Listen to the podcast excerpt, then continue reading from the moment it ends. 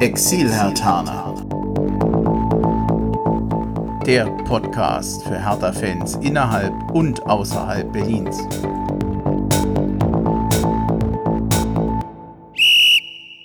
Hallo und herzlich willkommen zur fünften Folge des Exil-Hertaner Podcasts. Ich bin Bremchen und werde euch auch heute wieder durch diese Folge begleiten. Wie immer mache ich das nicht ganz allein. Ganz im Gegenteil, ich begrüße den Alex in Lüneburg, der über Skype zugeschaltet ist. Hallo. Hallo. Lüneburg, für mich eine kleine Zeitreise. Ich war da mal stationiert vor vielen, vielen Jahren. Wunderschöne Studentenstadt. Ich glaube, in Lüneburg lebt es sich sehr schön. Ich weiß auch, ich denke mal, auch die Mieten sind da noch günstiger. Stimmt das? Ähm, nicht so richtig. Also man muss halt ehrlich gestehen, durch den Speckgürtel Hamburg, wie man das so oft sagt, strahlt es mittlerweile hier rein. Ähm, also für eine Studentenstadt ist günstiges Wohnen echt äh, ja, hier nicht so wirklich vorhanden. So, Wenn man durch die Erreichbarkeit von Hamburg, ne? Wie lange braucht man dahin? Halbe Stunde? Ja, also du bist mit dem Metronom in einer halben Stunde am Hauptbahnhof. Ähm, ja, und die fahren halt auch in einem halbstündig-stündigen Takt. Also wenn ich so an viele Menschen hier denke, die ich kenne, arbeiten viele in Hamburg und dementsprechend strahlt natürlich auch das Einzugsgebiet bis hierher. Oh, hätte ich nicht gedacht. Habe ich unterschätzt. Ja, ähm, ein Gruß wollte ich noch an den Podcast Damenwald schicken. Ganz herzlich. Ihr habt die hundertste Folge gemacht. Wir sind gerade bei der fünften. Respekt bei eurer Feier zur 100. konnte ich leider nicht dabei sein. Ich wäre gerne dabei gewesen, wenn ich darf. Und ihr macht die 200. Folge. Dann versuche ich aber auf jeden Fall dabei zu sein. Ich kann es noch nicht versprechen. Wenn ich gesund bin, komme ich auf jeden Fall. Das wollte ich noch unbedingt loswerden. Alex, du bist ja nicht nur Hertha-Fan in Lüneburg, du bist ja auch Mitglied bei dem OFC Die Exil-Hertaner.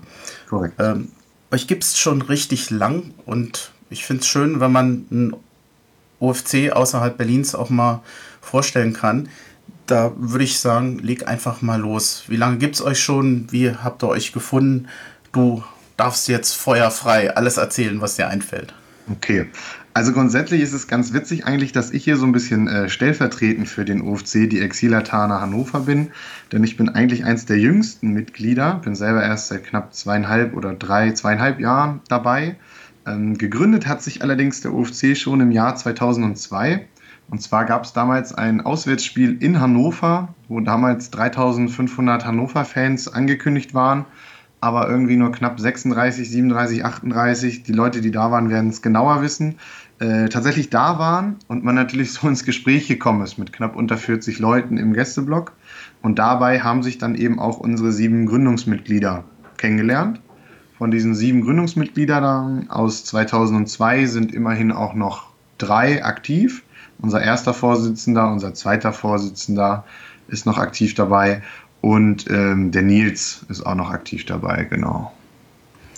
Wie ja, und grundsätzlich war es für mich eben so, als äh, in Niedersachsen lebender Hertha-Fan immer, dass ich sehr danach gelächzt habe, irgendwie mit äh, Leuten mal gemeinsam äh, Hertha gucken zu fahren oder auch mich nur darüber auszutauschen und bin dann über die UFC-Seite von Hertha, die gibt es ja, ähm, darauf aufmerksam geworden, dass es eben in Hannover ein UFC gibt habe dort den Enrico, unseren ersten Vorsitzenden, einfach mal ganz frech angerufen, mit ihm lange telefoniert, dem er so ein bisschen geschildert hat, ähm, wie es so abläuft im Fanclub.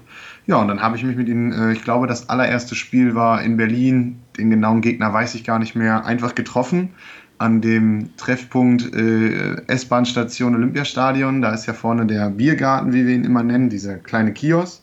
Und wir standen tatsächlich fünf, sechs Minuten nebeneinander, haben WhatsApp geschrieben, ich bin da, ja, ich auch, haben uns nicht erkannt. und äh, so waren wir dann das allererste Mal gemeinsam härter gucken und dann haben wir uns direkt gut verstanden. Ein OFC in der Nähe ist natürlich immer super. Den meisten Exilhertanern, die, ich sag mal, vor allem je ländlicher man wohnt, umso schwieriger ist es immer. Großstädte sind da einfacher. Aber dieses Thema Kontakte knüpfen, da kommen wir später nochmal drauf zurück. Mhm. Ähm, UFC, ich glaube, ihr seid grundsätzlich offen für neue Mitglieder oder Fans, die sich bei euch melden. Ähm, wie kann man das denn tun? Ich glaube, eine Internetadresse darf man ganz gerne mal nennen. Genau. Und also, wer, wer ist denn so alles willkommen? Ja, also grundsätzlich willkommen ist erstmal jeder, der unser Hobby härter teilt. Wir haben auch, ähm, ich sag mal, von einem Mann in einem äh, etwas gesätteteren Alter, wie man so sagt, oder in etwas höherem Alter, bis hin zu mir. Ich bin mit 25, glaube ich, der Jungspund. Wir haben auch eine Dame dabei. Wir hatten auch schon mehr Damen dabei. Wir haben ähm, viele Familienväter, die auch ihre Kinder mitbringen. Also es ist im Prinzip, jeder ist willkommen, der einfach nett, sympathisch ist und unser Hobby teilt. Oh, da kann ich noch ein Gimmick erzählen. Der hat überhaupt nichts mit euch zu tun, aber mir fällt das gerade ein. Wir hatten ja über die Jahre uns auch getroffen hier im Rhein-Main-Gebiet, auch so Kontakte durch Zufall mal gesehen. Irgendjemand läuft mit einem Hertha-Trikot rum. Und gerade in dem Aufstiegsjahr, wo Hertha ja richtig gut spielte, ich weiß nicht, aber sehr viele müssen sehr beschwingt nach Hause gegangen sein, weil in der nächsten Saison waren, glaube ich, drei Frauen schwanger. Mal gucken. Also die müssen sehr freudig nach Hause gegangen sein. Okay, Aber ich gehe auf das Thema nicht, nicht weiter ein. Ich fand es ganz lustig. Ich wollte es mal einschieben. Ja. Ähm, genau, was ich noch ergänzen kann, eben wie man sich bei uns melden kann. Wir haben grundsätzlich noch eine Internetseite www.exilhertana-hannover.de oder wer eben die äh, etwas neueren sozialen Medien nutzen will, man findet uns auch bei Facebook, Exilhertana. Und ähm, ja, grundsätzlich ist es so, man kann uns da einfach mal schreiben und äh, ja, der Rest passiert im persönlichen Kontakt oder auch in einem Telefonat, ganz ungezwungen. Hauptsache so die Chemie stimmt, sage ich mal. Ja, ich habe noch gesehen, ihr seid auch mit Banner unterwegs im Stadion. Ähm, ich glaube, da steht dann Exilhatana Hannover oder Niedersachsen drauf, richtig? Ja, wir haben mehrere Banner. Äh, das etwas neuere, da ist dann nur noch Niedersachsen drauf, aber es gibt auch etwas ältere mit Hannover, so ein bisschen gemischt, je nachdem, welcher mitgenommen wird und genau. Ja, man, mit anderen Worten, man muss nicht unbedingt in Hannover sein, um dabei zu äh, sein. Man sieht es ja bei dir, du wohnst ja auch in Lüneburg. Absolut, genau. Also in Hannover selber wohnt auch nur noch unser Presi, wenn ich das jetzt so richtig im Kopf habe. Entschuldigung, falls ich da was nicht richtig im Kopf habe. Aber äh, der Rest ist quer verteilt. Wir haben hier in Winsen, in Buchholz, äh, wieder in Berlin und in Leverkusen und überall über die ganze Bundesrepublik mittlerweile verteilt. Aber grundsätzlich so rund um Hannover liegt halt immer schön mittig. Deswegen ist da auch weiterhin unser Sitz. Ähm, ja, alles ringsrum, alles herzlich willkommen. Wie kriegt ihr das mit den Fahrten hin? Also äh, besuchen kann man sich eher nicht so tagsüber, wenn man weiter auseinander wohnt, aber macht ihr denn so ja, Reiseketten, dass man sich irgendwie eine Reiseroute macht, wo dann irgendjemand zusteigt? Kriegt er das hin? Ja, eigentlich ziemlich gut. Ähm, man muss ehrlich gestehen, natürlich schaffen wir es nicht zu jedem Spiel hinzukommen. Dafür sind einfach die Anreisen oft zu weit. Ähm, wir haben zum Beispiel zwei, drei, die sind bei jedem Heimspiel dabei. Wir haben einige, die haben eine Dauerkarte, sind aber nicht bei jedem Heimspiel dabei. Dafür können dann immer andere vielleicht noch Freunde mit in die Ostkurve nehmen. Und bei Auswärtsfahrten versuchen wir es eigentlich immer so zu legen, dass wir irgendwie entweder mit dem Zug Leute mitnehmen können oder äh, per Autobahn günstig jemanden einsammeln können. Genau, es ist so, wir haben immer einen, der sich um die Tickets kümmert. Da bestellt man rechtzeitig, gibt an, ähm, ob man mit möchte. Und äh, so ab dann wird quasi geplant, von Spiel zu Spiel, wie die äh, Profis ja auch immer sagen. ja, sozusagen. Ein OFC hat ja erstmal den Vorteil, ihr habt bei Hertha mit Sicherheit mit der Fanbetreuung Ansprechpartner, wenn es um Tickets geht. Ähm, ich will nochmal so dieses Thema anreißen. Gibt es Probleme? Kann man euch noch irgendwo unterstützen oder würdet ihr euch von Hertha vielleicht auch mehr Unterstützung wünschen? Ähm, Tickets, unterstelle ich mal, ist nicht das so große Problem. Reisekosten, ich glaube, ihr organisiert euch da ganz gut. Ähm, Gibt es sonst noch so Ideen, wo ihr sagen würdet, da fänden wir es schön, wenn es da noch Angebote oder Verbesserungen gäbe? Also wir haben den Luxus und das Glück, ähm, dass der Andi, der Fanbetreuer, bei uns eben Ehrenmitglied ist und zum Beispiel auch in unserer WhatsApp-Gruppe ist und auch bei uns äh, bei der Weihnachtsfeier dabei ist. Das heißt, man hat auch einen sehr leichten und schnellen Draht auch zum Verein. Also wir bekommen zum Beispiel sehr gute Infos auch immer, wo es zum Beispiel noch Karten geben kann, wenn die Busse noch Karten haben und so weiter. Deswegen, wie du sagst, Tickets ist eigentlich nie das Problem.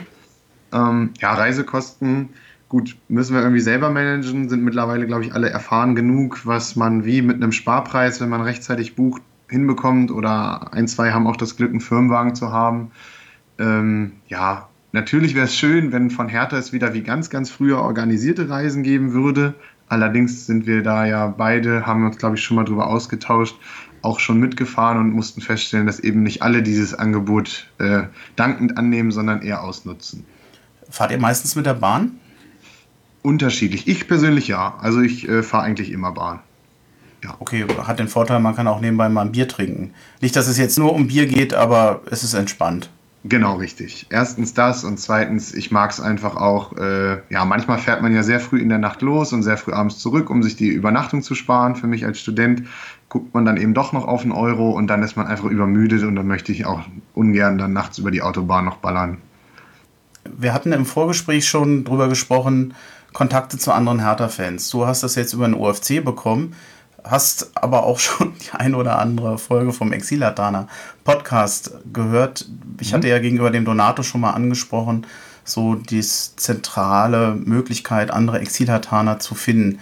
Du fandest die Idee, glaube ich, ganz gut. Oder du Absolut. würdest da noch Bedarf sehen oder Möglichkeiten der Optimierung? Ja, also ich merke auch, dass ich mir sowas einfach wünschen würde. Ich meine, ich persönlich bin auch ein sehr, sehr kommunikativer Typ. Also zum Beispiel bei Auswärtsfahrten auch mit Leuten einfach ins Gespräch gekommen, Handynummern getauscht und jetzt trifft man sich auch regelmäßig äh, auswärts irgendwo in der Stadt vorher. Aber ich finde halt, es müsste auch sowas von Vereinsseite aus vielleicht geben oder äh, zumindest angeregt werden oder eine Möglichkeit gegeben werden. Nun gab es ja ganz früher mal, glaube ich, so ein Hertha-Forum, was relativ aktiv genutzt wurde, wo auch viele Hertha-Fans unterwegs waren, aber mit Sicherheit auch nicht alle ja, ich stelle mir so ganz naiv eigentlich vor, dass jeder äh, Hertha-Fan sich dann einen Account anlegen kann, sagen, wo er wohnt, klickt auf den Button und sieht, wie viele Hertha-Fans um ihn herum sind.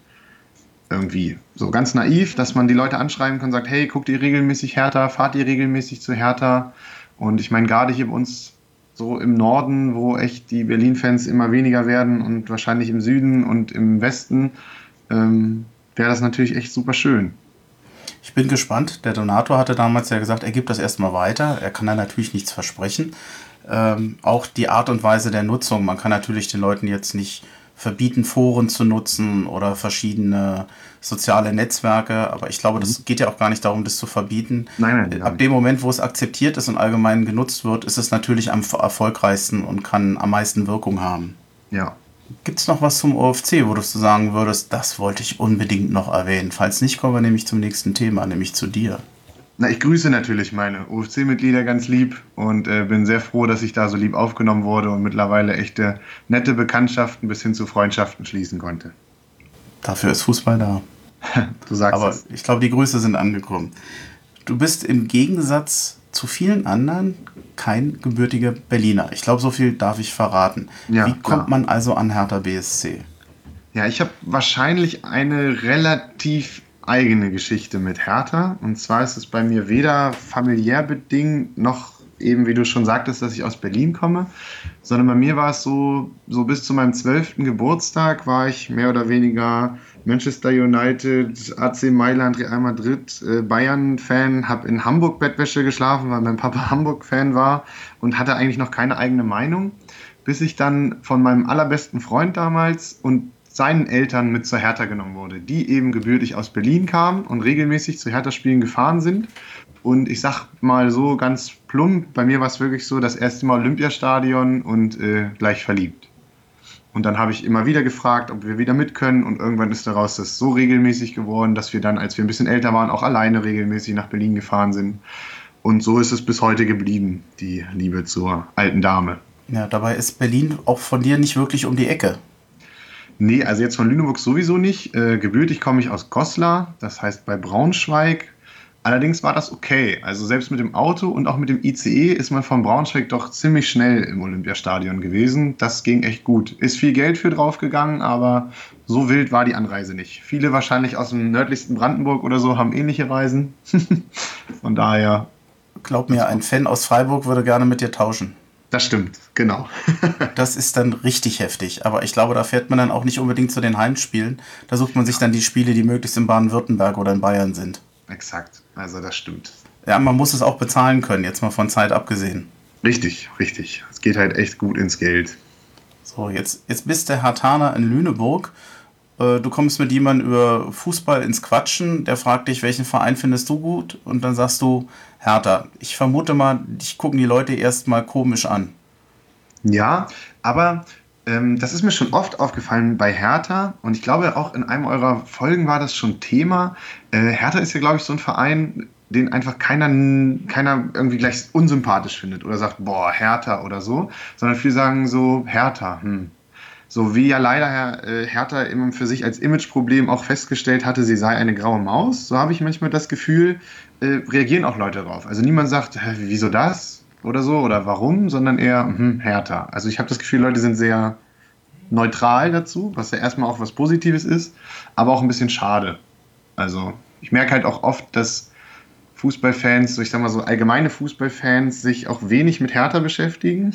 Also mit Freunden kann man schwierig über einzelne Spieler reden, weil ich glaube, Hertha bei vielen nicht so auf dem Radar ist tatsächlich. Gut, aber ich glaube, Hertha hat erkannt, dass sie da was tun müssen. Das stimmt. Ähm, ich finde, sie sind in den sozialen Medien sehr gut unterwegs. Ich finde auch sehr unterhaltsam. Sie mhm. versuchen sich öfter zu positionieren. Ich glaube, wie hieß das? On Your Knees, diese eine Aktion, wie die amerikanischen Footballer. Ja, genau. Ähm, fand ich an sich nicht schlecht, aber ich finde, das ist immer ein schmaler Grad zwischen dem, was Michael Preetz Haltung zeigen nennt und dem aufpassen, dass das noch ehrlich rüberkommt. Ab dem Moment, wo man den Eindruck hat, hier geht es nur um Marketing, fängt es an, unglaubwürdig zu werden. Und ich ja. finde, dass politische Statements, naja, also zumindest nicht der Kern der Marke Hertha BSC sein sollten. Das sollte schon in erster Linie der Fußball sein, guter Fußball und unterhaltsamer Fußball. Deswegen gehe ich in erster Linie zum Fußball. Teile ich mit dir, absolut, auf jeden Fall. Aber ich finde, ähm, auch um deinen letzten Punkt aufzugreifen, guter Fußball, das finde ich schon. Ähm, um nochmal den äh, Kreis dann zu schließen, als Hertha-Fan, wenn man sich mit anderen Leuten hier unterhält, dass viele eben sehen, ja, so jetzt mittlerweile, nachdem sie jetzt auch letzte Saison äh, oder letztes Jahr, besser gesagt, in der Euroleague gespielt haben, ähm, dass viele Leute dann eben doch sehen, ja, so langsam entwickelt sich da auch guter Fußball. Oder jetzt nach dem Spiel gegen Gladbach, wo dann Leute sagen, ja Mensch, das war ja richtig guter Fußball. Oder gegen Hoffenheim haben sie ja auch teilweise echt guten Fußball gespielt und das dann eben dann doch von neutralen Zuschauern gesehen wird, dass mittlerweile sich bei Hertha was getan hat und ja auch ganz interessante Fußballer wie Grujic oder äh, Dilrosun oder so einfach da auch mittlerweile spielen. Also gerade in Grujic, ich will nicht sagen, dass ich mich in ihn verliebt habe. Das hm. sollte dann schon eine Frau sein, aber als Spieler, das war echt perfekt, was der gestern gemacht hat. Das Richtig stimmt. schön anzusehen. Das stimmt, da stimme ich dir zu. Und ich fand es auch in Hannover schon. Also ich meine, der kam aus einer Verletzung und äh, ja, hat echt. Oder ich glaube, erstes Spiel war sogar gegen Hoffenheim wieder nach der Verletzung, wo er schon sehr passabel gespielt hat, aber gegen Hannover dann schon wieder echt top. Gegen Hoffenheim hat er sich gesteigert. Da war, glaube ich, ein kleiner, der glaub, eine dumme Szene, die dann fast oder mehr oder weniger zum Gegentor führte, aber danach im Spiel immer besser geworden. Ja. Und seitdem er auf dem Platz ist, hat er nicht mehr, hat Hertha nicht mehr verloren. Ja. Das liegt nicht nur an ihm, aber ich glaube, er ist ein Faktor, der da schon mit einer Rolle spielt. Das stimmt. Sehe ich auch so. Ähm, Fußball, du spielst selber Fußball. Zwar nicht in der Bundesliga, aber äh, nee, in, äh, offensichtlich in Lüneburg. Wobei ich in Lüneburg nur den Lüneburger SK kenne. Ja, nee, ich spiele ein paar Ligen unter der Bundesliga. Also Fußball spiele ich eigentlich schon immer, seit ich laufen kann. Damals auch in der Heimat ähm, und auch immer noch ab und zu aushilfsweise bei der TSG Jerstedt, ein ganz kleiner Dorfverein. Und äh, hier in Lüneburg beim MTV Treubund tatsächlich mehr Mitglieder als der LSK, also der von dir angesprochene Verein, ähm, aber mit äh, nicht ganz so hoher Spielklasse, sondern wir toben uns aktuell in der Heide-Wendland-Liga rum. Und von daher äh, ist das doch eher Hobby als Beruf. Lass uns mal den Schwung kriegen zum Spiel gegen Hannover. Für euch vom, vom OFC, die Exilhataner, ich habe das in unserem Vorgespräch schon mal netterweise einen Festtag genannt. Alles, was so vor der Ort ist an Spielen, ist eigentlich immer ein schöner Tag. Ich denke mal, euch ging das auch. Man trifft sich wahrscheinlich, feiert ordentlich und das Ergebnis an dem Tag war auch noch in Ordnung. Ja, genau. Also für uns war es halt echt schön. Ähm, ja, wir haben ja, wie gesagt, noch Leute direkt in Hannover, aber auch äh, im, im, näheren Umkreis, wie mich in Lüneburg, sodass wir uns natürlich auch äh, zeitig getroffen haben und noch gemeinsam vorher äh, in der Markthalle ein Bier getrunken haben und auch vielleicht ein paar mehr und im Anschluss noch einen Glühwein trinken konnten auf dem Weihnachtsmarkt. Und dass das Ganze eben auch noch einen Rahmen bekommt, äh, ist halt für uns einfacher, natürlich bei so einer sehr nahen Auswärtsfahrt, als wenn man, naja, zeitlich Druck hat und eben wieder nach Hause muss. Dazu kam dann natürlich das äh, Spiel, was natürlich deutlich schöner war als unsere letzte Auswärtsfahrt nach Hannover in der vergangenen Saison, ähm, wovon wir am besten gar nicht mehr sprechen wollen. Ja, also Spielverlauf top, äh, Wetter war schön, es war nicht zu kalt, die Stimmung im Block war gut, alles friedlich, alles gut. Wie du schon gesagt hast, ein echter Festtag. Eine ja. kleine Ergänzung noch oder eine kleine Anekdote. Wir hatten das Wochenende vorher Weihnachtsfeier in Berlin nach dem Spiel ähm, von Hoffenheim, von unserem Fanclub, und hatten das Glück, Jordan Torunariga als äh, Gast begrüßen zu dürfen und haben dort natürlich auch ihn für das Hannover-Spiel eingeschworen, was ja scheinbar sehr gut geklappt hat. Ich glaube, es lag im Prinzip an euch, dass dieses Spiel gewonnen wurde. Kann das sein? Denn Torunariga war der Spieler des Spiels aus härter Sicht. Ich denke schon. Also da äh, würde ich auch ähm, uns die Lorbeeren für geben. Völlig zu Recht, ich bin dabei. Das ist sehr investigativ recherchiert und hiermit bestätigt. genau. Äh, in diesem Spiel hat Toruna Riga für Lukasen gespielt, nochmal zur Erinnerung. Mhm. Selke kam für Duda und ganz wichtiger Sieg für die Stimmung. Nachdem die Spiele vorher, Hertha hatte lange keinen Pflichtsieg mehr richtig äh, erzielt. Das Spiel gegen Hoffenheim war zwar spektakulär, aber am Ende war es dann doch nur ein Unentschieden. Mhm. Es war ein gefühlter Sieg, aber es war dann doch nur ein Unentschieden. Ähm, Toro Nariga hatte in der 44. Minute den äh, Kopfball gemacht, das Tor zum 0 zu 1 und Ibisevic hatte das dann in der 73. auch per Kopfball nach Flanke von Toruna Riga ja, fast komplettiert. Ich glaube, damit war dann der Sieg mehr da unter Dach und Fach. Ich habe ja. das ganze Spiel nicht gesehen. Du warst ja vor Ort. Mhm. Alles, was ich an Feedback bekommen habe, war, das war ein verdienter Sieg, unspektakulär, aber verdient. Ja, unspektakulär, vielleicht auf dem Platz nicht unbedingt, aber ich fand ähm, besonders für mich als Stadiongänger und natürlich auch Fan vom Fansein, sage ich mal, achtet man natürlich auch immer auf äh, Kurven. Und ähm, interessant war ja der, ähm, ich sag mal, landesweite Boykottspieltag, der ja bis äh, in die untersten Ligen reichte. Und die ersten 45 Minuten wurden ja von beiden Fanlagern komplett geschwiegen. Das habe ich selber im Stadion noch nicht miterlebt. So eine ähm, komplette Stimmungsboykott von beiden Seiten. Natürlich mal vereinzelt äh, von der alten Dame. Ähm, aber das war schon echt ähm, ein wenig gruselig, muss ich ehrlich sagen. Also wenn man wirklich im ganzen Stadion nichts hört, das hat, finde ich, Eindruck hinterlassen. Genauso auch wie die ähm, gegenseitigen Wechselgesänge, Protestgesänge. Ähm, man merkt irgendwie, es passiert viel und es ist ähm, auch viel Unmut da. Ähm, das würde ich schon sagen. Auf dem Platz selber, gebe ich dir aber recht, war es ähm, kein Riesenspektakel, aber taktisch gut gemacht, gerade mit der Doppelspitze, alles gut. Ich hoffe, ich bringe dich nicht in Verlegenheit mit der Frage, weil ich weiß es auch nicht mehr genau.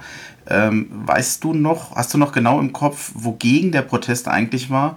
Denn zumindest das Thema Montagsspiele ist ja eigentlich durch. Ich glaube, es ging generell doch um die Spielzeiten, ne? Ja, also ich sag mal so, der man könnte natürlich jetzt ganz polemisch sagen, naja, so gegen alles, was der DFB macht. Ähm, es gab ja auch ein, ein Handout von ähm, den Harlequins, glaube ich, oder auch von Förderkreis Ostkurve insgesamt. Ich weiß gerade nicht, wer das unterschrieben hatte, ähm, wo eben nochmal drin steht, ähm, natürlich ist das mit den Montagsspielen ein erster Schritt, aber ist das wirklich ein Schritt, den die Verantwortlichen auf die Fans zu gehen? Oder ist es vielleicht doch in Wirklichkeit so, dass die Montagsspiele nicht lukrativ sind und man einfach sagt, ach komm, dann können wir sie auch weglassen? Dann sind natürlich weiterhin Spieltagszerstücke sind englische Wochen mit Ansetzungen über 300 Kilometer da. Das heißt, es geht vor allem auch wieder um die Einführung der 300 äh, Kilometer Regel, also ähm, dass man eben an Randspieltagen, das heißt freitags oder sonntags, keine Anreise von mehr als 300 Kilometer eben hat als Auswärtsfan. Was ähm, bei Hertha schon sehr oft richtig gut nicht gelungen ist. Genau ich das, meine mich genau. an Freitagsspiele in Freiburg zu erinnern. Ja, und Sonntagabend hatten wir, glaube ich, auch mal. Äh, vor zwei Saisons, meine ich. Ja, genau. Und das sind dann die Spiele, wo, bei, wo wahrscheinlich primär Exilhertaner hinfahren, weil das ab Berlin ist schwierig. Zumindest wer beruflich noch unterwegs ist, man, manchmal geht es halt nicht. Ja, also vor zwei Jahren hatten wir noch das Glück, erinnere ich mich, dass eben sehr, sehr viele Karlsruher noch da waren, natürlich, gegen Freiburg. Ähm, aus der direkten Umgebung, sodass der Block wenigstens schön äh, rappelvoll war. Aber ja, die Berliner haben mir sehr leid getan, die dann ähm, irgendwie sich, ich glaube, 20 Uhr oder so auf die Rückreise begeben mussten. Und ich glaube, jeder weiß, wann dann jeder so im Bett war. Oder einige hatten vielleicht sogar Probleme, pünktlich auf der Arbeit zu sein. Ich glaube, viele müssen dann über Nordrhein-Westfalen fahren und sind dann morgens in Berlin. Also die sind dann zum Frühstück da. Ja, genau, genau. ja, und geht eben um all solche Dinge und natürlich auch die wirtschaftliche Entwicklung. Es gab zum Beispiel ein, ähm, eine gemeinsame äh, Anti-Kind- ähm, ja, Aktion, sage ich mal. Selbst die Hertha-Fans haben eben gegen Martin Kind äh, Plakate und so hochgehalten. Es geht einfach so ein bisschen, glaube ich, um die, um die Kapitalisierung, um die Kommerzialisierung so der ersten Bundesliga. Und von daher, und was heißt der ersten Bundesliga? Die zweite und dritte Liga hat ja auch mitgemacht. Bei der dritten Liga ja sogar die Spieler, dass die Spieler sogar die erste Minute stillgestanden haben. Ja, also es war schon beeindruckend, fand ich. Ja, ich glaube, das Thema bleibt uns noch etwas länger erhalten. Das denke ich auch, ja. Ich würde gerne damit das Thema Hannover abschließen. Mhm das Thema Reisen zu den Spielen war ja schon mal Thema bei einer meiner Podcast-Folgen oder der Podcast-Folgen des Exilhataners. Ich erinnere nur an das Gespräch, ich glaube, das war die Folge 3 mit dem Donato von der Fanbetreuung. Das Thema möchte ich heute nochmal mit einem kurzen Beitrag aufgreifen, auch deswegen, weil es eigentlich keine gezielte Angebote für Exilhataner gibt. Dieser Beitrag ist dabei nur der erste Beitrag einer Beitragsserie, bei denen ich mich dann mit verschiedenen Angeboten befassen werde. Heute wird Flixtrain eine besondere Rolle spielen und hier ist der Beitrag. Mit dem Asi-Ticket quer durchs Land, JWD, schnell erkannt, ist ja eh alles ewig weit weg. Was Daniel Rimkus in seinem Lied besingt, ist für viele Hertha-Fans ein oftmals notwendiges Übel. Die Reise zum Stadion. Denn nicht für alle ist der Weg das Ziel. Gut haben es die, die in der Metropolregion Berlin leben und zu den Heimspielen fahren können. Klar, die Anfahrt aus der Umgebung kann sich auch mal ziehen, aber das ist natürlich kein Vergleich zu den Entfernungen, die Auswärtsfahrten ab Berlin mit sich bringen können. Für Exilhertaner ist die Situation noch schwieriger. An die Stelle der Heimspiele treten, wenn man dann günstig wohnt, bestenfalls einige Spiele in der näheren Umgebung. Ansonsten ist jedes Spiel mit längeren Anfahrten verbunden. Das kostet nicht nur Zeit, sondern auch richtig Geld. Und während Schleswig-Holstein, Hamburg, im Saarland, in Mecklenburg-Vorpommern, Sachsen-Anhalt oder Thüringen wohnt, der hat in seinem Bundesland gar keinen Bundesligaverein. Also, wie komme ich schnell und kostengünstig ans Ziel? Auf den ersten Blick sind die in Frage kommenden Verkehrsmittel schnell genannt. Auto, Bahn, Bus und Flugzeug. Schaut man genauer hin, wird es schnell vielfältiger eigenes Auto, Fahrgemeinschaft oder doch ein großer Mietwagen. Und auch bei der Bahn ist es vielfältiger geworden. Neben der Deutschen Bahn ist mit Flixtrain ein kleiner Anbieter am Markt, der mit seinen nur zwei Bahnverbindungen immerhin neun der 18 Bundesligastadien anfährt. Die Tarifvielfalt der Deutschen Bahn ist ohnehin legendär und gefürchtet zugleich. Ohne Bahncard, mit Bahncard, Bahncard 25, Bahncard 50, Flexpreis, Sparpreis, Gruppenticket, schönes Wochenendeticket, Länderticket – ja, ich fange mal lieber einfach an. Und zwar nicht mit der Deutschen Bahn, sondern mit seinem neuen Konkurrenten auf der Schiene. Flixtrain ist seit März 2018 ein neuer Anbieter auf dem Markt der Zugverbindung. Flixtrain gehört zur Flix Mobility GmbH, zu der auch die bekannte Marke Flixbus gehört. Angeboten werden zwei Zugverbindungen, nämlich zwischen Köln und Hamburg sowie zwischen Stuttgart und Berlin. Ferner gibt es eine Nachtzugverbindung von Hamburg bis nach Lörrach was unmittelbar bei Basel liegt. Das Unternehmen wirbt mit Preisen ab 9,99 Euro, der maximale Preis für eine Strecke liegt bei 39,90 Euro. Damit liegt man preislich eigentlich immer unter den Preisen der Deutschen Bahn. Bei den Fahrzeiten ist man je nach Strecke entweder ähnlich schnell oder vertretbar langsamer. Buchungen können via App oder auf der Homepage von Flixtrain durchgeführt werden. Alternativ ist eine Ticketbuchung aber auch ganz klassisch im Reisebüro oder telefonisch möglich. Dies ist dann jedoch mit einer Bearbeitungsgebühr verbunden. Ein Ticketkauf beim Zugbegleiter ist möglich, wenn grundsätzlich noch Tickets vorliegen und bar bezahlt wird. Es gibt dann jedoch keine Spar- und Aktionspreise oder Gruppenrabatte. Die Züge von Flixtrain bieten WLAN im Zug und eine Snackbar in einem der mittleren Waggons. Denkt daran, dass ihr ein Hand- oder ein Reisegepäckstück kostenfrei mitnehmen dürft. Zusätzliche Gepäckstücke kosten 2 Euro. Wer mehr Details zu Gepäck, Reisestornierung, der Mitnahme von Hunden oder zum Beispiel zur Umbuchung wissen möchte, der kann im Anhang dieser Folge weiterführende Links finden. Flixtrain und Flixbus nutzen eine gemeinsame Plattform bei der Buchung. Passt also auf, dass die gewählte Strecke eine Bahnverbindung ist und keine Busverbindung. Ja, Flixtrain ist ein wirklich günstiger Anbieter, auch wenn die Züge kein so hohes Komfortniveau bieten wie zum Beispiel der ICE bei der Deutschen Bahn. Müssen sie aber auch nicht. Die Fahrzeiten sind wirklich konkurrenzfähig und merklich schneller als mit dem Bus. Nachteilig sind die insgesamt wenigen und nicht zwingend an jedem Wochentag bestehenden Zugverbindungen. Ein guter Tipp ist Flixtrain aber auf jeden Fall. In der nächsten Folge geht es dann übrigens um die Deutsche Bahn. Ja, soweit zu Flixtrain.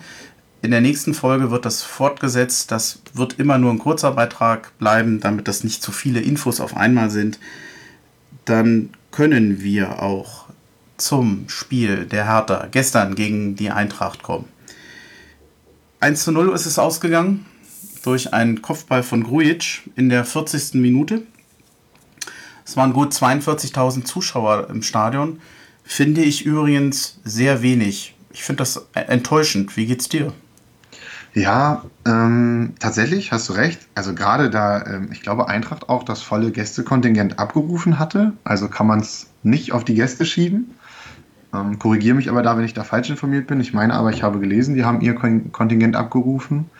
Ähm, ja, Samstagabend, 18.30 Uhr, eigentlich eine Top-Zeit, finde ich, für einen äh, Olympiastadionbesuch, Flutlichtspiel. Eigentlich immer eine schöne, besondere Atmosphäre. Schon enttäuschend, stimme ich dir auf jeden Fall zu. Wobei ich glaube, bei Hertha immer sehr viel aus Brandenburg kommen und spätestens, wenn du Kinder oder Jugendliche hast und du hast eine gewisse Umfahrt in die Region, dann lässt du so ein Spiel natürlich sausen. Hm. Ja, vielleicht, hast du recht. Aber naja. Ähm, Aufstellung. Jahrstein im Tor, das übliche. Mhm. Lazaro, Lustenberger, Toruna Riga und Plattenhardt in der Viererkette. Dann Grujic und Meier, Lecki, Kalu, Ibisevic und Selke. Ich habe ja sehr oft sehr kritisch über Lustenberger gesprochen. Ich würde gerne mal mit Lustenberger anfangen ich finde, er hat zusammen mit Toruna Riga eigentlich eine sehr gute Partie gemacht. Sehr engagiert und nicht so viele, sagen wir mal, Wackler oder Fehler mit dabei, wie es schon mal in anderen Spielen passierte. Also mehr Kulpa, das war richtig gut. Wie hast du ihn gesehen? Ja, auf jeden Fall deutlich erstärkt, ähm, vor allem zum Hoffenheim-Spiel. Also bei Hoffenheim, muss ich auch gestehen, habe ich schon ein wenig ähm, an dem guten alten Lusti gezweifelt, der einfach simpelste Bälle unterlaufen hat. Ich glaube, das war beim 2 zu 2. Meiner Meinung nach ein Stellungsfehler oder wie auch immer und auch in ein, zwei anderen Situationen absolut nicht gut aussieht. Gegen Dortmund äh, schon taktische Fouls einsetzen musste, weil es dann doch irgendwie das ein oder andere extreme Geschwindigkeitsdefizit gibt. Aber gestern, finde ich, kann man ihm keinen Vorwurf machen. Kämpfer ist sowieso ja eigentlich immer, immer voll dabei, keine Frage. Er hatte jetzt mit Toruna Riga einen anderen Partner in den letzten zwei Spielen. Lukasen ist ja inzwischen verletzt. Toruna Riga scheint im Moment wirklich eine gute Stütze für Lustenberger zu sein. Mhm. Zu zweit, das ging. Ich finde, das war völlig in Ordnung, denn wir haben ja auch bald keine Innenverteidiger mehr. Es darf ja wirklich keiner mehr krank werden. Das stimmt. Das macht Wobei mir ein bisschen Angst. Unser Grujic das auch noch hinkriegen würde. Da müssten wir ihn klonen zu, dann wäre ich damit einverstanden. Das wird schwierig. Das Plattenhart mhm. hat mich die Saison oftmals enttäuscht, aber gestern auch, gestern hat er mir gefallen. Ähm, ja. Hast, ist er dir aufgefallen oder war das nicht so auf deinem Fokus? Also ich muss ehrlich gestehen, er ist mir eben nicht negativ aufgefallen, wie es vielleicht ein, zwei Mal diese Saison schon der Fall war, was ich so von Plattenhardt ja eben auch nicht kenne. Ähm, ich weiß nicht, inwieweit man so aus dem Nähkästchen plaudern darf, aber ähm, nach dem Düsseldorf-Spiel haben Teile unseres Fanclubs zum Beispiel Yogi Löw im ICE getroffen und natürlich sich das nicht nehmen lassen, ihn auf Plattenhart anzusprechen, woraufhin Yogi Löw eben auch meinte, dass er eben noch auf der Suche nach seiner Form ist, das nach der WM sozusagen. Und ich glaube, wenn unser Bundestrainer das schon so sagt, dann dürfen wir das eben auch sagen. Mit trotzdem natürlich äh, großer Dankbarkeit für all das, was er für Hertha schon geleistet hat. Aber gestern würde ich dir auch zustimmen, kein Negativausreißer. Ähm, Negativausreißer, ich würde, ich hoffe, das ist nicht zu negativ, Kalu nennen wollen. Ich habe den schon wesentlich besser gesehen. Ja, ähm, Kalu ist für mich so ein Typ, äh, ich sag mal, der kann aber auch irgendwie 80, 90 Minuten äh, oder 85 Minuten so gar nicht auffallen, hat dann aber eine geniale Idee. Ähm, gestern ist er, glaube ich, in der 65. dann auch raus für Mittelstädt. Ähm, gebe ich dir recht. Also gestern ganz, ganz blass, ganz, ganz blass. Ja, also zumindest mal mit Sicherheit nicht sein bestes Spiel im Hertha-Trikot. Ich glaube, darauf können wir uns bestimmt einigen. Definitiv. ja, ähm, wir hatten eben Grujic schon erwähnt, aber ich will nochmal auf ihn zurückkommen. Ja, klar. Ich, ich finde, für mich war er Spieler des Spiels und ja. gar nicht wegen des Tors, sondern die Art und Weise, wie er spielt. Ich ja. habe den in den ersten Spielen sehr unterschätzt weil er jetzt nicht unbedingt derjenige ist, der die Offensivaktion ganz vorne spektakulär an, einleitet, ja. aber mit seiner Ballsicherheit, mit der Art und Weise, wie der hinten den Ball an, annimmt, aus kritischen Situationen sich befreit. Er behält den Ball, er leitet ihn äh, weiter. Das ist weiß ich nicht, das einfach schön anzusehen. Ich weiß nicht, wie ich es sonst beschreiben soll. Schon lange nicht mehr einen so guten defensiven Mittelfeldspieler bei Hertha BSC gesehen. Ich, äh, ich glaube, du hattest es eben erwähnt oder ähm, ich glaube, es war Dardai, der gesagt hatte, einer der, ich glaube, seitdem er bei Hertha ist, der beste defensive Mittelfeldspieler bei Hertha BSC. Ich ja. habe dir gerade was im Mund gelegt, hatte ich mich verhört? Nee, das hat äh, Dardai äh, gestern auf der Pressekonferenz nach dem Frankfurt-Spiel genau so gesagt. Also in den 20 Jahren Hertha hat er nie einen besseren Mittelfeldspieler bei Hertha gesehen. Und ähm, ich musste mich dabei ertappen, ihm äh, so kopfnickend zuzustimmen, tatsächlich. ja. Ich muss sagen, ich hatte sehr viel Respekt vor diesem Spiel. Habe ich dich unterbrochen? Entschuldigung.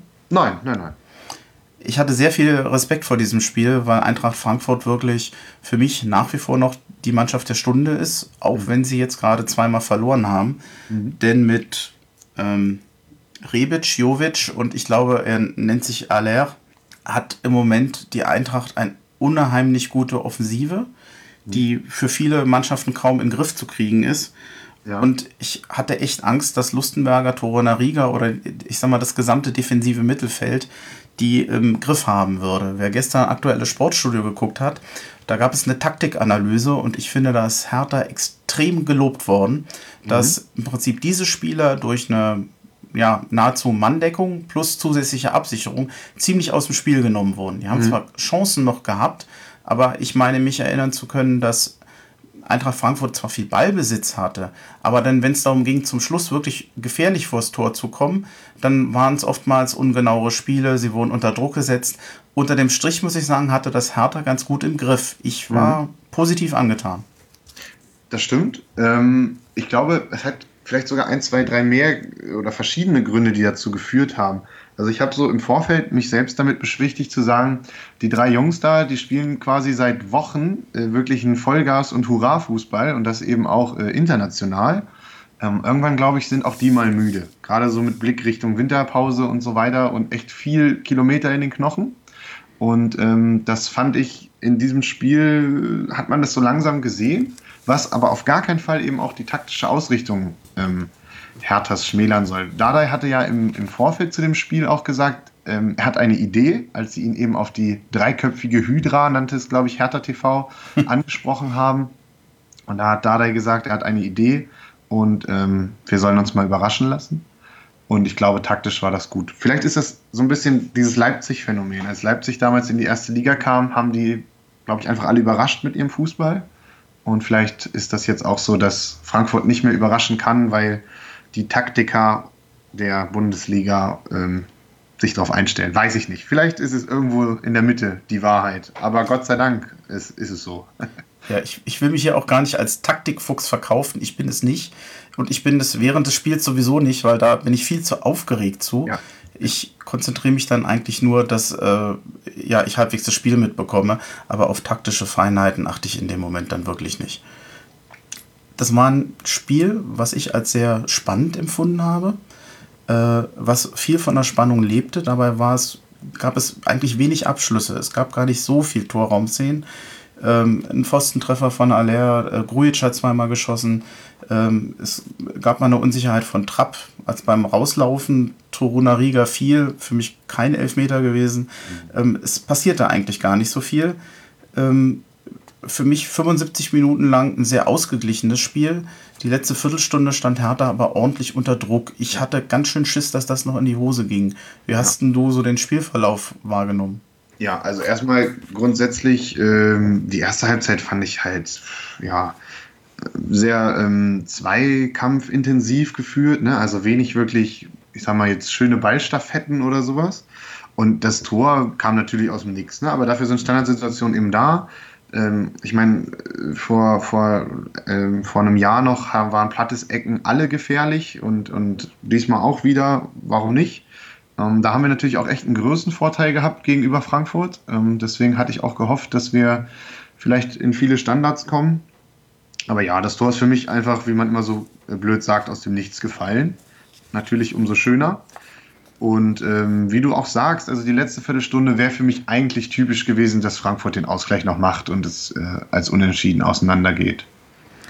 Der Freddy Bobic von Eintracht Frankfurt hat sich ziemlich beschwert über zwei Szenen.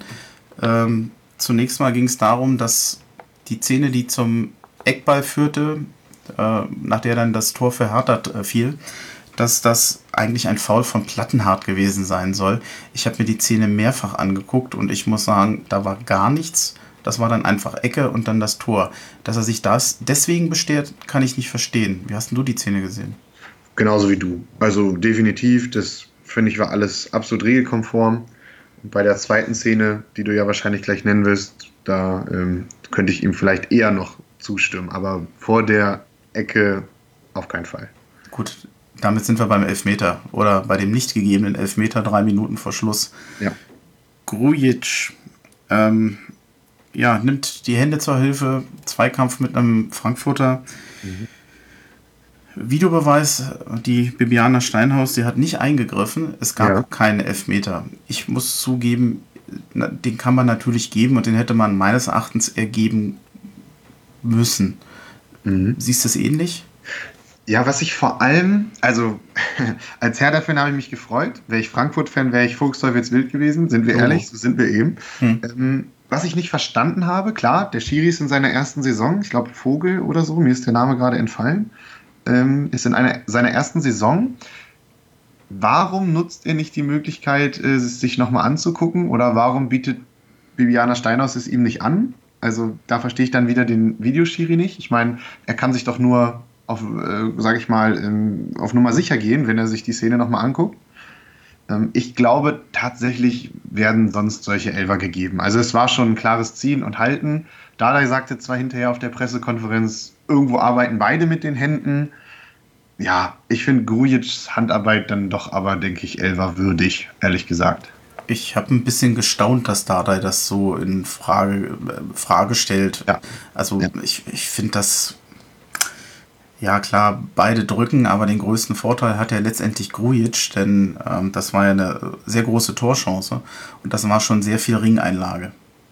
Ja, ich habe das Gefühl, er hat es ja quasi auch begründet mit ähm, unserem nicht gegebenen Elfmeter, beispielsweise in Freiburg. Da hat er ja auch gesagt, ähm, er hat sich angewöhnt, dass er das alles als Tatsachen hinnimmt und nach dem Spiel keinerlei Schiri-Entscheidungen mehr kritisiert. Und äh, da hat er gesagt, wenn er sich da ernst nimmt, muss er das ja quasi in beide Richtungen machen vielleicht eher ein Rat seines Medienberaters oder so. Ich weiß es nicht. Also ich konnte es mir nicht erklären. Und ich glaube, wenn er ganz ehrlich zu sich selbst ist, sagt er auch, den hätte man geben können. Jetzt haben wir zwei Siege hintereinander gehabt, bedankenswerterweise. Ja. Wir haben so ein bisschen so einen wellenartigen Verlauf in dieser Saison erlebt. Mhm. Äh, wenn man mal so es versucht mit dem Blick aus der Vogelperspektive, wie siehst du bisher die Saison von Hertha? Zufrieden? Entspricht es der Erwartung oder anders? Also, also meiner ganz subjektiven Erwartung sind wir drüber, muss ich ganz ehrlich gestehen. Ich war ein wenig, ähm, also ich war sehr, sehr skeptisch, ob wir Weiser kompensieren können. Von denen vermisse ich überhaupt nicht mehr. Also was äh, Lazaro da abreißt, ist überragend. Ich kann mir gar nicht vorstellen, warum der nicht schon immer Rechtsverteidiger war oder eben in der Fünferkette rechts außen gespielt hat. Ähm, ich war echt skeptisch vor der Saison. Und besonders Spiele wie gegen Gladbach, gegen Bayern natürlich, auch gegen Dortmund, selbst die Aufholjagd gegen Hoffenheim sind einfach Spiele, die ich so vor der Saison nicht erwartet habe, muss ich ganz ehrlich gestehen. Und auch in Hannover, also in Hannover war es eine pure Dominanz. Es war kein Sahnefußball oder so, aber es war einfach sehr, sehr, sehr dominant. Also man hat einen Klassenunterschied gesehen. Und das ist, habe ich so nicht erwartet. Also ich finde, meine Erwartungen sind übertroffen muss ich ganz ehrlich gestehen. Ich finde, dass Hertha endlich wieder Spektakel bietet. Das ja. ist nicht immer erfolgreich, aber sehr oft unterhaltsam. Ja. Und allein das ist schon eine große Steigerung gegenüber der Vorsaison.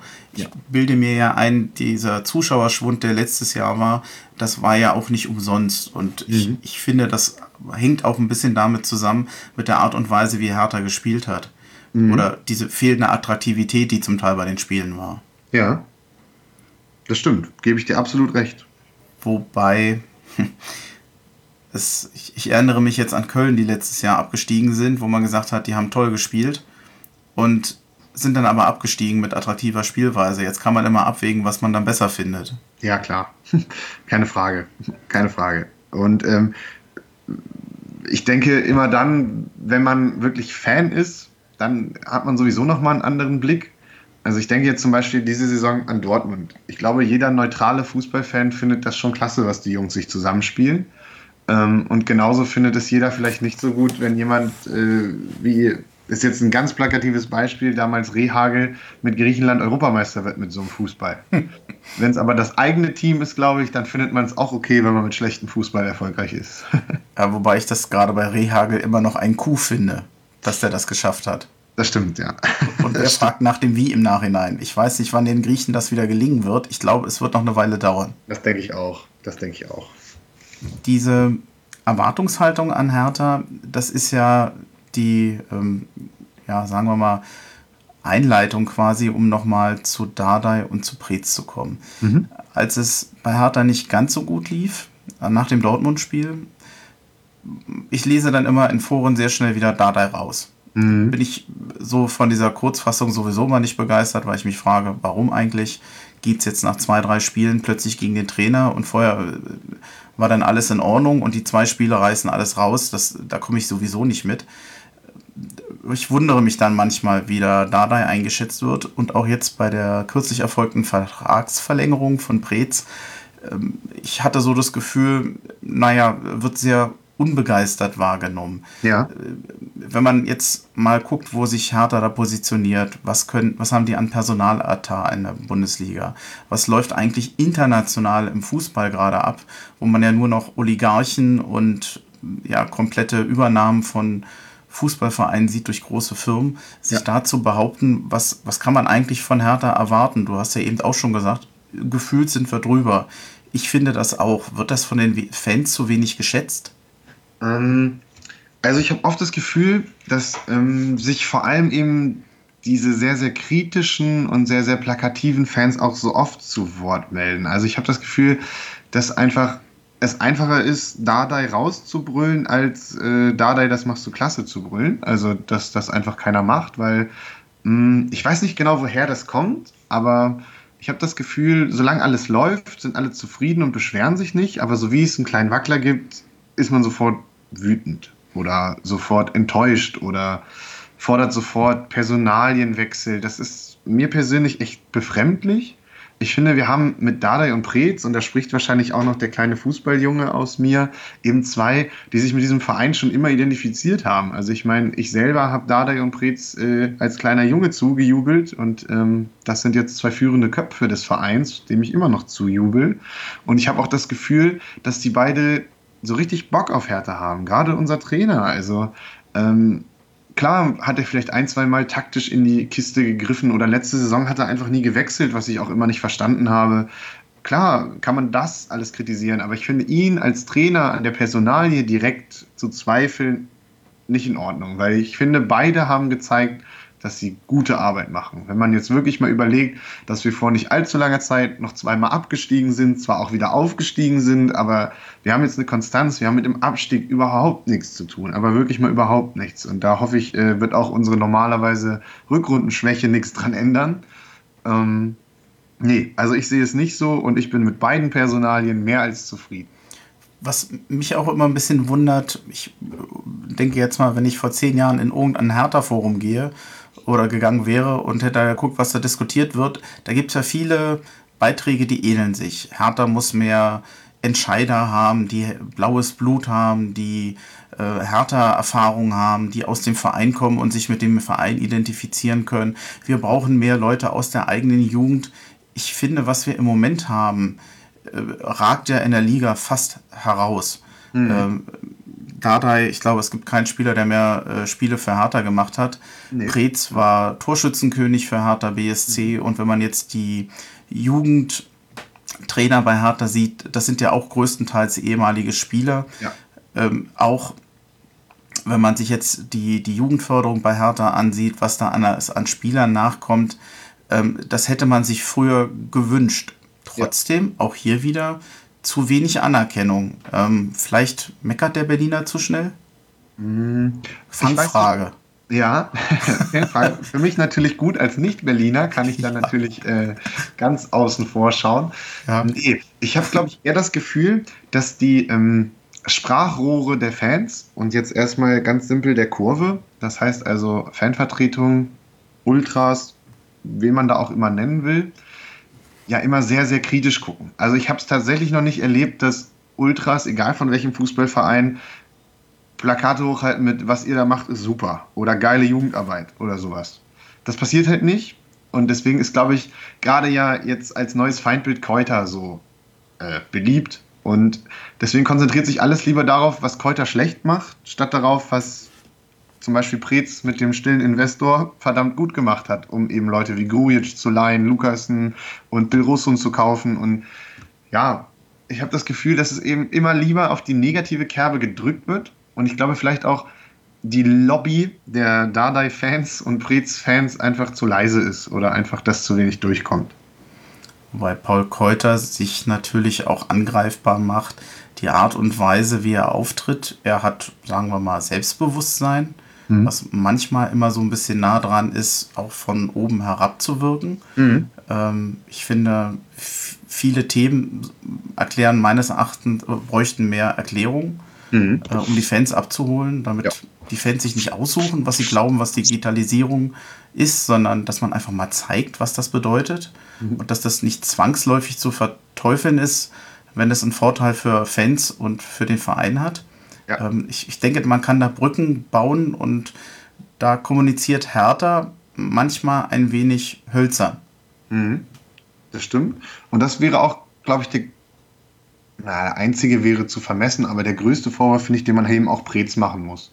Also so gut der, finde ich, seine Transferpolitik, seine ja, infrastrukturelle Politik in dem Verein macht, so schlecht finde ich ihn teilweise in seinen öffentlichen Aussagen. So wenig reflektiert, ähm, so zu provokativ, weil er eben auch genau weiß, meiner Meinung nach, oder wissen sollte, wie eben gewisse Aussagen eben bei den Fans ankommen. Wenn ich zum Beispiel an seine Aussagen nach dem Dortmund-Spiel denke und äh, auch seine danach gezogenen Kollektivstrafen, das passt irgendwie nicht, weil er fordert auf, zur Diversität und äh, zum, zur Selbstreflexion und verpauschalisiert dann selber. Dafür ist er meiner Meinung nach eigentlich zu intelligent und ähm, eigentlich auch zu sehr Politiker. Das verstehe ich immer nicht, warum dann immer solche Fauxpas in den Medien passieren. Meiner Meinung nach Fauxpas. Vielleicht sagen einige, nee, ist genau richtig, immer alle scharf zu verurteilen und scharf zu kritisieren, sehe ich halt nicht so. Nimmt man allein den prozentualen Anteil von denjenigen, die sich in Dortmund daneben genommen haben oder so,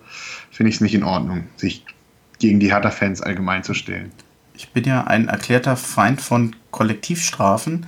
Ähm, bei, dem, äh, bei deinem Hinweis zu Michael Preetz würde ich gerne nochmal nachhaken. Du meintest, was er dann nach dem Dortmund-Spiel gesagt hat, das äh, fandst du nicht gut. Auf welche Aussagen beziehst du dich da genau?